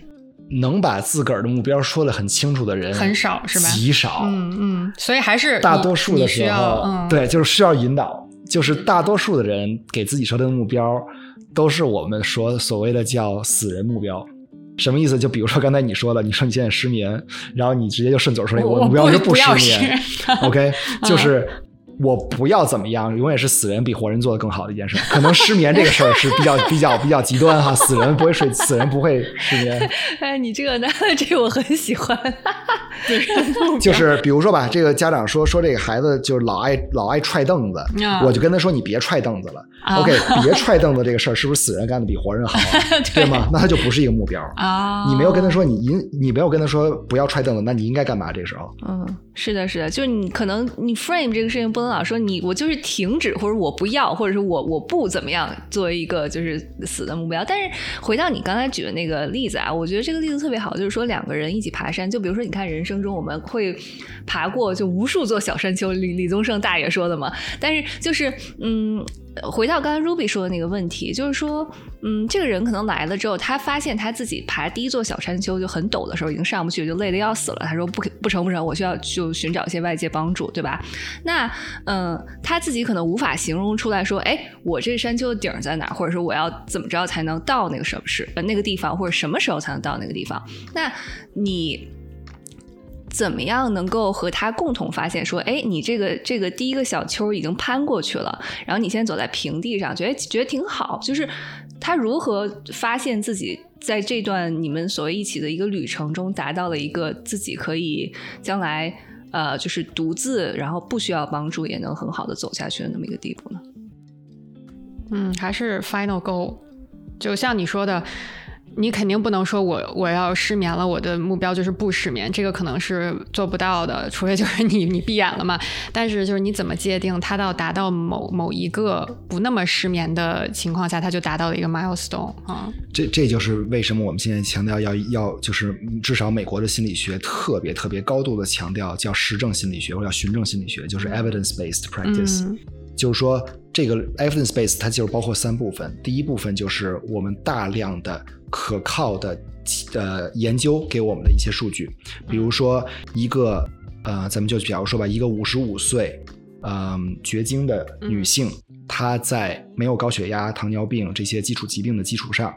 当她经历了一个已经维持了一年的失眠的时候，应用这样的一套治疗方案，大概会在几周之后。他的睡眠质量会发生什么样的改善？我是可以看到的，啊，这是第一部分，对吗？嗯，第二部分是我的经验，第三部分是病人的实际情况。嗯那好，他做了半年了，突然他们家狗死了，这事儿我没办法，对吧？谁也没有预预测，也没有任何一个文文献写的是这事儿，那咱们就处理一下吧，只能是这样，对吧？但也有可能，也有可能是我是一个特别呃糟糕的一个咨询师，那我的治疗就是比别人要慢，也有可能，嗯，所以都有可能。所以这个循证就给了我们一个特别好的一个至少一个框架是可以看的，就像说，呃，医生用了药，他大概知道我用了拜糖平以后，这个人的血糖应该在几个月之后会降到一个什么水平，他大概是知道的。嗯其实和大部分的医学领域也现在就是非常相似，它就是一个一个 bell curve 一个中型曲线嘛，大多数人可能都能在某一个 range 内解决问题。嗯对，这个是临床心理学想要达到的一个目的，就是但这事儿太难了，对吧？因为我们的行为就是没有我们身体里边的这个化学元素这么好控制，是吧？嗯，这是一方面。另外一方面就是我们要就是要实时监测，我们需要有 progress 的 monitor，要看，对吧？每一种治疗方案都有它匹匹配的一些量表，这个量表就是每隔一段时间我就要去测一下，嗯，然后就是让相当于自我监测的这个过程。那会不会也有这样的情况，就是说一个病人在刚开始见你的这几个 session 里面，他可能会 progress 特别的快，然后他之后慢慢的他就 plateau 了，就是那个典型的曲线，就是边际效应递减曲线，呃，会不会有这样的？然后一旦他 plateau 了以后，那你作为你的话，你的想法是哦，那他可能达到了一个阶段性的一个 milestone，他可能可以试着以这样的方式先生活一段，还是说你要想办法克服掉这个这个过程？这得看病人自己的需求啊。啊你比如说，这个人，我举个例子啊，说这个病人那个，嗯，社恐，对吧？他那个一到外边去做演讲，他就就就要吐。OK，那现在我们治疗到了什么程度呢？就是说，他到外面演讲，他还是觉得很害怕，他还会出汗，对吧？出汗到，了，但他不会吐了，哦他能把这演讲撑下来了。OK，那我们现在就问问这个这个这个问问这个客这个病人，你觉得要这样的话，你现在能继续生活了吗？你可以嗯不不就保住这份工作了吗？啊他觉得没问题了。OK，那就这样了。他说不，我要变成 Steve Jobs 那样。哦，那那那那你就是当一个死人更容易，好我妙还有进啊！步空间。天天。明白，就是很多是来源于他自己的一个需求，对吧？对那如果说他提了一个非常不切实际的需求，你也肯定会告诉他，就是我我不认为这个可能是短期内能达到的一个目标，是吧？咱们可以往这个地方先努力一下，可能更实际一点，是不是？嗯，对。哦，那很有意思。嗯，然后是这样的啊，我觉得在美国，我个人的感受哈，就是说大家对心理咨询这件事情看得比较开，或者说觉得它比较普通，就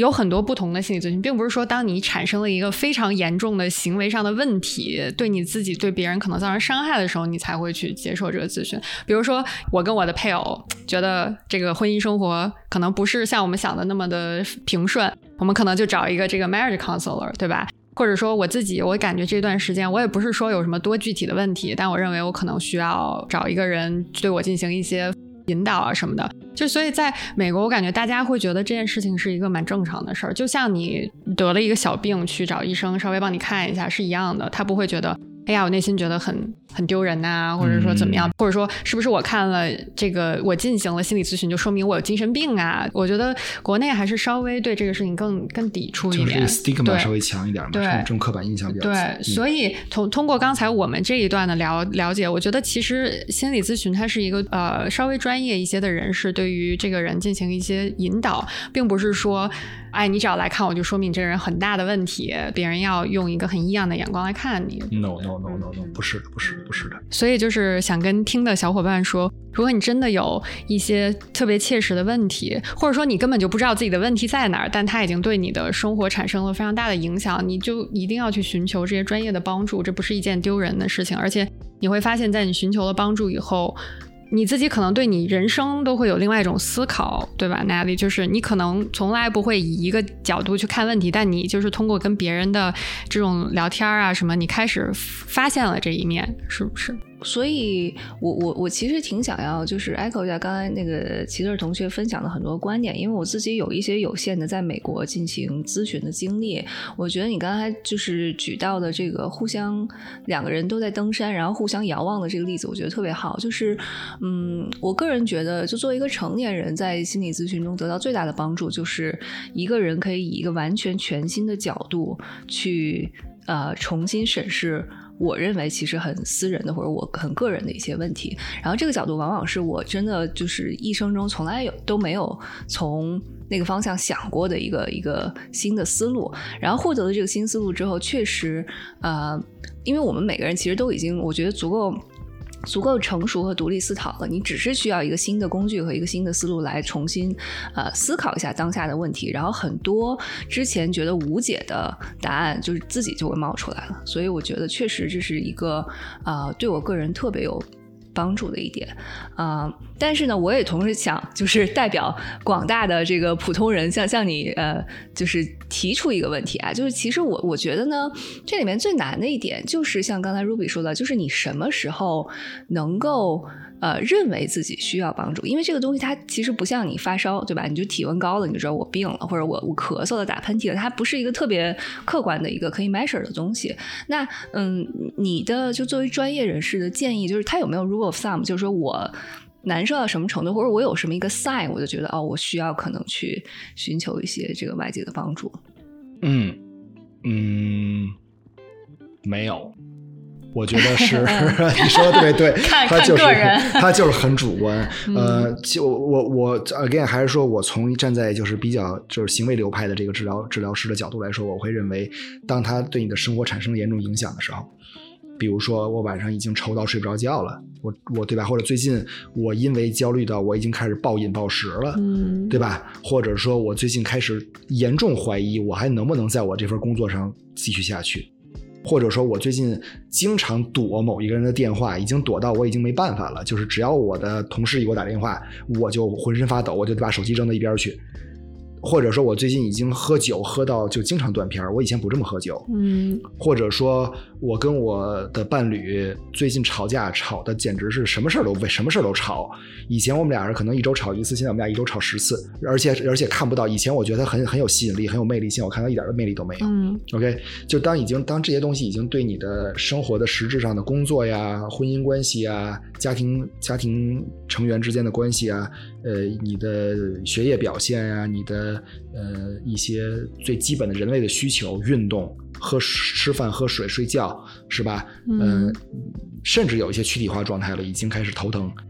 肩膀老紧着的，是吧？老拉肚子，这就是当有这种情况的时候。你又知道它不是身体上的问题的时候，嗯，那这就可以就是应该去找帮助了。其实就是相当于照着你平常自己那个最呃正常的那个 physical 健康也好，或者你平常的一些行为也好，或者情绪，它都有一个中间点嘛。然后如果你已经离那个中间点特别特别远，就某一方面你已经觉得我靠，这跟我平常自己简直就完全不像的时候，我觉得就是一个挺就是很反常的一个状态了。这是一种对，另外一种就是。当然，咱们刚才说的里面忘了说了一个比较呃明显的一个，比如说突然我现在想自残、想自杀，我想拿小刀片拉自己，对吧？那这就更明显了。还有一种可能就是说，有的时候呢，我们没有这种 insight，我们看不到自己的变化，但是身边爱你的人把它提出来了。亲爱的，你最近这个烟抽的可有点凶，酒喝的可有点多，是吧？你最近怎么脾气这么不好啊？你以前不这样啊？那这个时候呢？就是当然听起来就是忠言逆耳，就看你有多大的程度能接受到这个话了，是吧？也有可能周围的人对你都很客气，都不想理你，也不想告诉你，也有可能。但是有一些东西是旁边人能观察到的。对，往往你身边的人，他对对个人的观察是更准确或者是更客观一些的。嗯，其实这个事情我就想跟你们俩都讨论一下，我觉得这可能没有什么正确答案什么的。就是比如说你观察到了你身边的一个人，不管是你的。父母、子女，或者说你的伴侣，或者说朋很好的朋友，你观察到他最近有一些事情，你认为已经是反常，或者说是嗯，不对他的生活已经有一定影响，但他自己无论是他意识到还是没意识到这一点，他可能会下意识的对你，就像你说的中年逆耳嘛，他他可能会对你这个提议有一些逆反的这种这种态度。嗯，有没有一个比较好的方法，可以要让他明白，就是我没有在榨着你，或者说我认为你确实是应该寻求一些专业的帮助，然后怎么能确实达到这个目的？因为我感觉，就就比如说我们父母这一辈的很多人，你你你怎么能跟他开口？你说。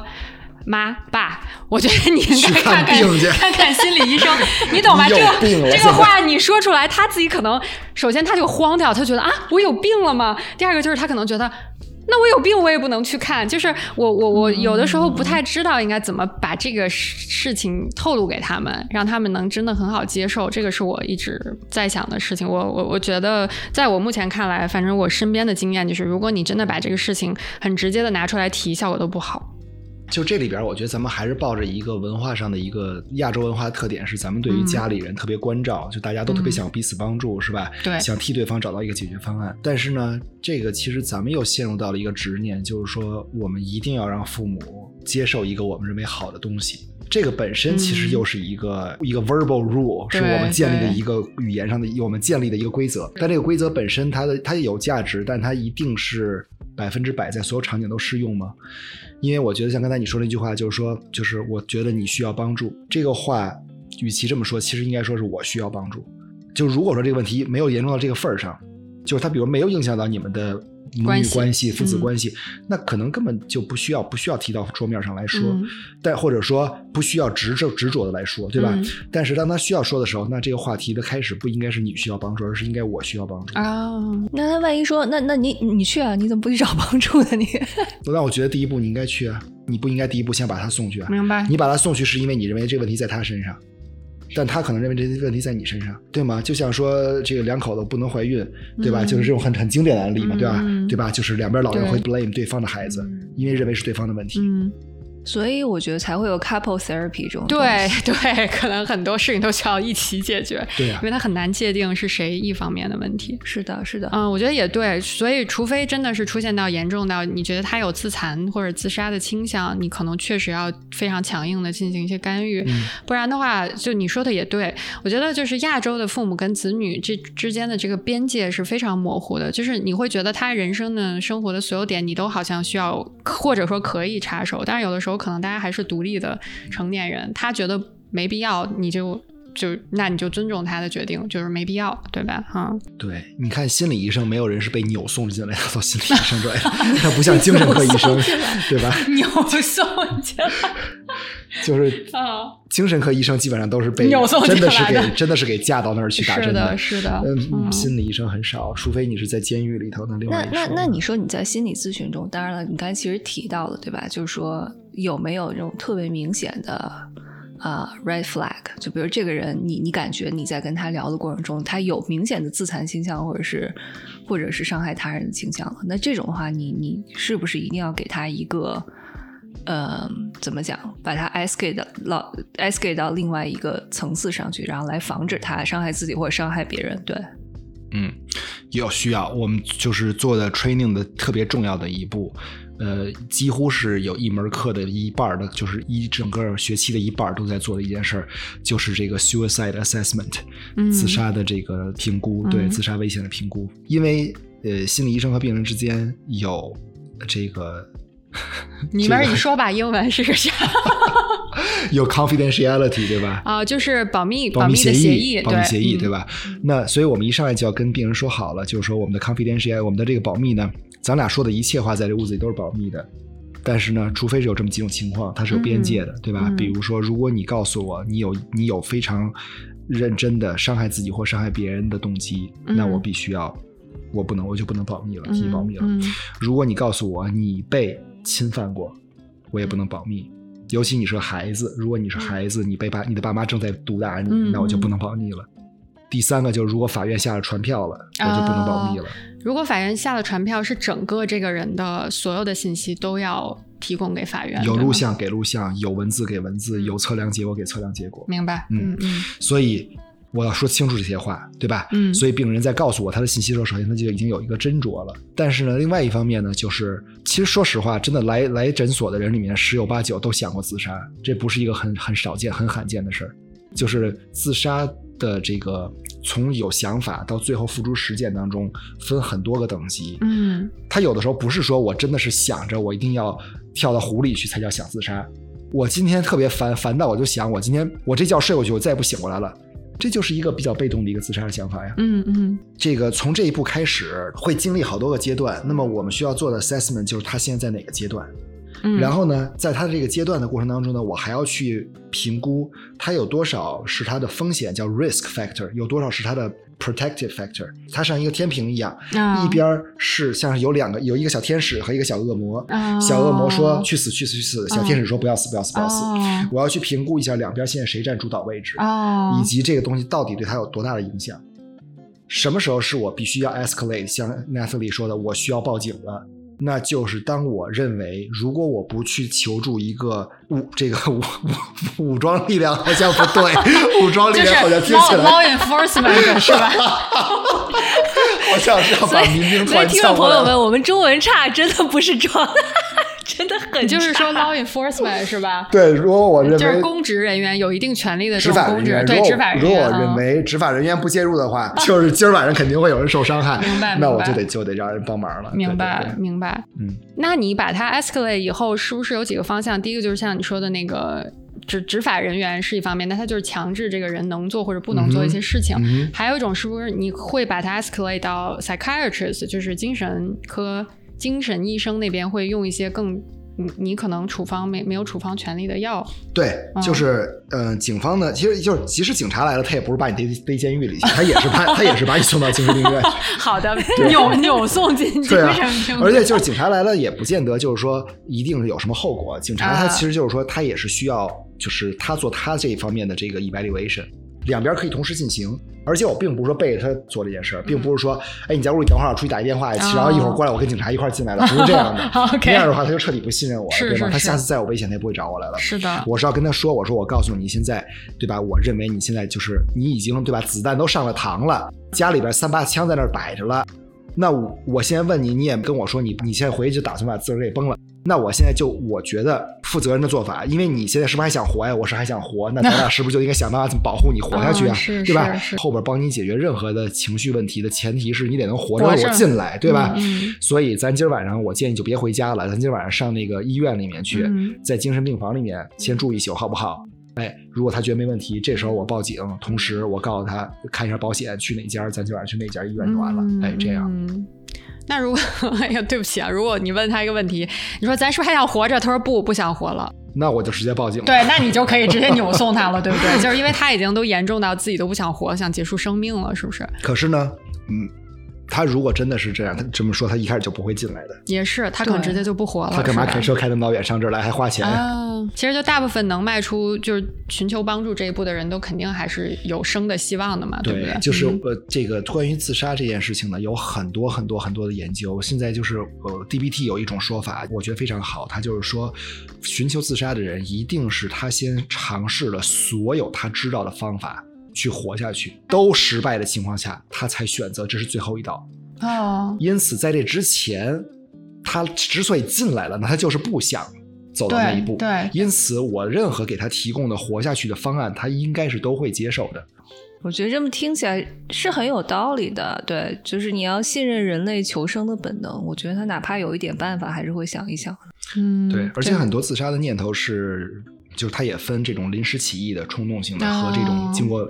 严严密的这个周密的思考和计划，都要分，就是个案讨论吧。嗯，明白。OK，今天的讨论只代表我个人想法，不代表不代表任何权威的机构。没事，我把这个给你。剪到最前边好儿，好好好好好。这你不用担心。嗯对，嗯，那所以其实如果你在就是这边毕业了之后，你现在的想法是想要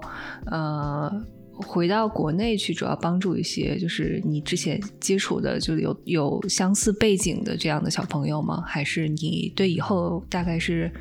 目前是怎么打算的？职业规划。嗯嗯，其实没有太想好，因为这个中美之间的临床心理学的制度差异比较大。现在我学完了以后，如果回到国内呢，其实是找不到一个对应的，呃，不是，你必须得找一个英语过专八的病人，不然的话你可能没法跟他沟通。就是找不到一个对应的一个、一个嗯定义，职业上的定义。就是说，你可能没法确认自己的岗位到底是个什么。没错，嗯对你国内这方面的现在的这个制度也还没有，呃，跟美国也不太兼容，嗯所以我是觉得，如果将来有一天这边两边的这个两边的这个专业上能说上话了，我是当然很希望能够能够，因为我出来的初心是能够帮助到我身边这些人，嗯对吧嗯？是希望能回去。那么在短期之内，我觉得在美国也也很好，因为在美国也能帮助到小朋友。美国其实对对，就是我的这个专业，我现在不是我这个专业了，就是我的这个学校，我的这个项目，它是就是 school psychology 和 clinical psychology 的这个 combined program。因为在美国心理学会下面呢，他把所有的博士项目分成了三类，就是第一类叫 clinical psychology 临床心理学，嗯第二类叫 school psychology 学校心理学，第三类叫 counseling psychology 咨询心理学。那么同时就是 combined 的临床和学校心理学的，在全北美可能我记得当时我申请的时候好像是六个还是七个项这样的项目，嗯所以呢很少，也就是我的所有老师都是一半是来自于学校背景的，就是学校心理学背景，一半是临床心理学背景的。那包括我的督导也是一个是学校背景，一个是临床背景的，所以这个项目的很多毕业生都选择了去和年轻人打交道，和就是儿童和青少年这个阶段打交道。嗯啊，就你所观察，就是你现在接触到的，呃，在美国这边的小朋友，他们的普遍面临面面临的一些心理上的呃问题，或者他压力或焦虑的来源，是不是和中国小朋友有还蛮多的不同点呢？就那那你主要的观察是怎么样的？我不太敢说，就是整个这个美国小朋友啊，因为我接触到就是我接触到这个比较有限的这些这些小孩儿，我觉得跟国内的孩孩子有很多的共同点，其实嗯啊、有很多的共同点，就是家庭的因素影影响很大。比如说高焦虑的孩家长，通常出来就是高焦虑的孩子，嗯嗯，这个就是这个相关性挺大的。然后所谓的要强的孩子，或者是完美主义的孩子，嗯对吧？他到了高中的时候，他就会焦虑，他就会什么都想好。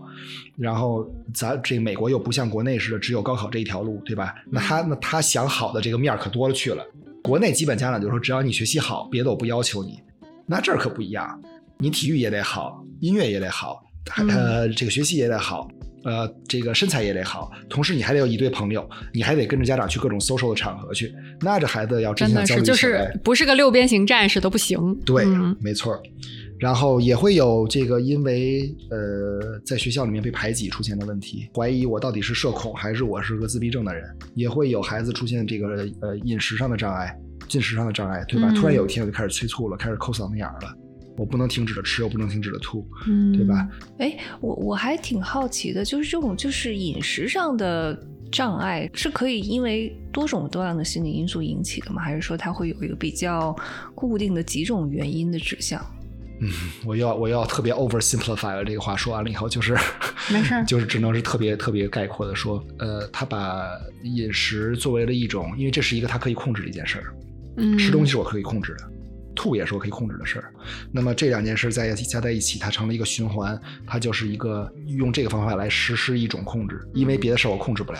对吧？这是一种可能性，还有一种可能性呢，就是很简单，身材焦虑啊，这是很简单的，嗯是吧？就是这个是更逻更逻辑上更说得通的一种。我饿，可是我吃完了以后我会长胖，那我就吐吧，这是更逻辑上更自洽的一种说法，是吧？嗯其实听起来就是说，感觉国内的小朋友哈，他的压力点呢就比较集中。呃，我能想到的啊，就是如果我作为一个小孩的时候，我可能会就是焦虑的一些点，就是第一，可能我学业不够突出；第二，就是我的外形不够突出，或者说都有一点，就是可能会受到别人的这个指指点点，或者说我由于家家庭的关系比较紧张，对我个人造成的。但是我感觉在美国就好像。你会有比较奇奇怪怪的原因，让这个小孩儿非常的有很很大的压力，就是产生心理的问题。很多点可能就是，嗯，我们都不一定能想得到的，是不是？嗯，我觉得这个可能想不到，主要是因为咱们都不是在这儿长大的，啊，所以小时候没经历过。有有道理，就是它这边的成因比较多样，是不是？那你要这么去比，我觉得国内的也也可以有很多千奇百怪的事儿，这跟这一代人也有关系啊。嗯你比如说，现在网暴是一个特别大的一个问题。哦，对我们小的时候就没有被网暴过，对，这确实是啊，它是一个很新兴的问题。对，再比如说那个性取向的问题，咱们小的时候、啊就算有这个事儿，也不敢跟别人说。对现在孩子敢说了，但是说完了以后，家长接不接受是另外一回事儿。那比如说这种不同的，就是这种新兴的因素造成的小朋友的这个焦虑的问题，就比如说网暴，咱二十年前可能没这事儿，对，然后性取向这两个例子，但是你对他们进行疏导的方式是不是还是万变不离其宗，就还是那几那几种，就不会造成就是有一个问题导致的这个焦虑，你可能现在解决不了。嗯，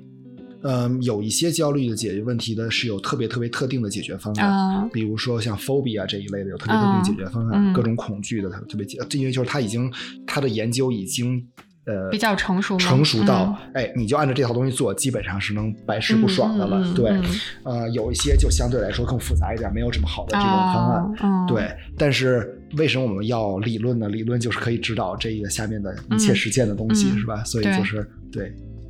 那聊了这么多，最后就是希望奇特同学给我们这个大家一些非常简单的，在生活中可以实践的一些很好的，对我们的心理健康，哪怕是我们的身体健康都有帮助的一些小贴士。嗯，一个就是我们生我们的我们的生理上最需要的这些东西，对吧？吃饭、睡觉、打豆豆，打豆豆为什么出来了？吃饭、睡觉，这个梗好老啊，完全暴露了我们三个的年纪。这个，哇塞，年轻人可能说打豆豆是什么？正好暴露年龄，挺着。对，吃饭、睡觉、运动，对吧？这个要要要要平衡，不能天天只是工作。另外一方面呢，就是实践得出来的一个这个不是实践，而是实验得出来一个非常好的一个经验，就是当我们感到不愉快的时候呢，去试着帮助别人。当你帮助别人的时候，是会收获一种非常非常奇妙的快乐和满足感。嗯，这个是可以帮助我们快速实现自我的实现的一个方法。嗯，再有就是，无论你喜欢做什么，和别人一起做，和喜欢做这个人一起做，啊，会放大你的快乐感。明白。哇，我太喜欢你这个最后三条建议了。对我感觉。嗯，第一条吃饭睡觉已经做到了，然后呢，第三条 和喜和和和好朋友一起做播客也做到了。嗯，我现在致力于帮助别人。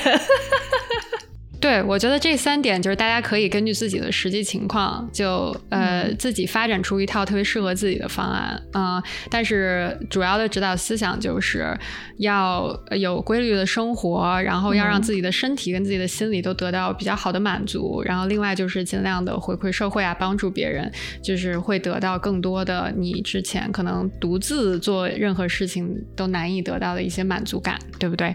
对，嗯，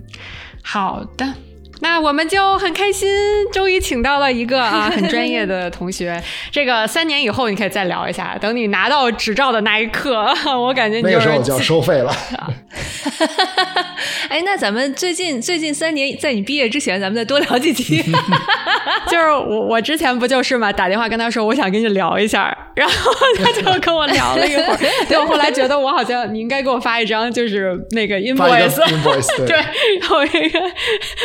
我们聊聊了二百五十刀的，对，聊了二百五十刀。对，所以说，嗯，然后如果说对于这方面特别有兴趣的同学呢，也可以就是通过其他的，我觉得现在呃，关于这方面的科普型的这个，不管是公众号啊，什么这个视频的账号啊，都更多的，包括一些书籍，所以大家也可以去多了解一下，对自己和对他人的生活肯定都是有很大的帮助的，对吧？给大家推荐一本书吧，嗯，叫《The Happiness Trap》。呃，是快乐的陷阱。对对对，我觉得我不知道有没有翻译成中文，但它的英文里面有两种版本，一个是文字版的，一个是图片版的，特别好。是呃，就是它的那个是 ACT，就是呃 Acceptance and Commitment Therapy 的一个大咖写的一本书，嗯，特别好，帮助你重新理解就是我们的一些执念。嗯，我们会写在那个节目的介绍里面的，供大家去寻寻找一下。那我们今天就先聊到这儿吧，感谢奇特同学，谢谢。然后我现在是在对在 Hughes 跟他就是面对面录的，也是也是很神奇了。嗯，那好吧，那今天就聊到这儿。嗯，谢谢大家收听这一期的正在输入。嗯，好嘞，祝你学业一切顺利。好，谢谢，拜拜，拜拜。Mm-hmm.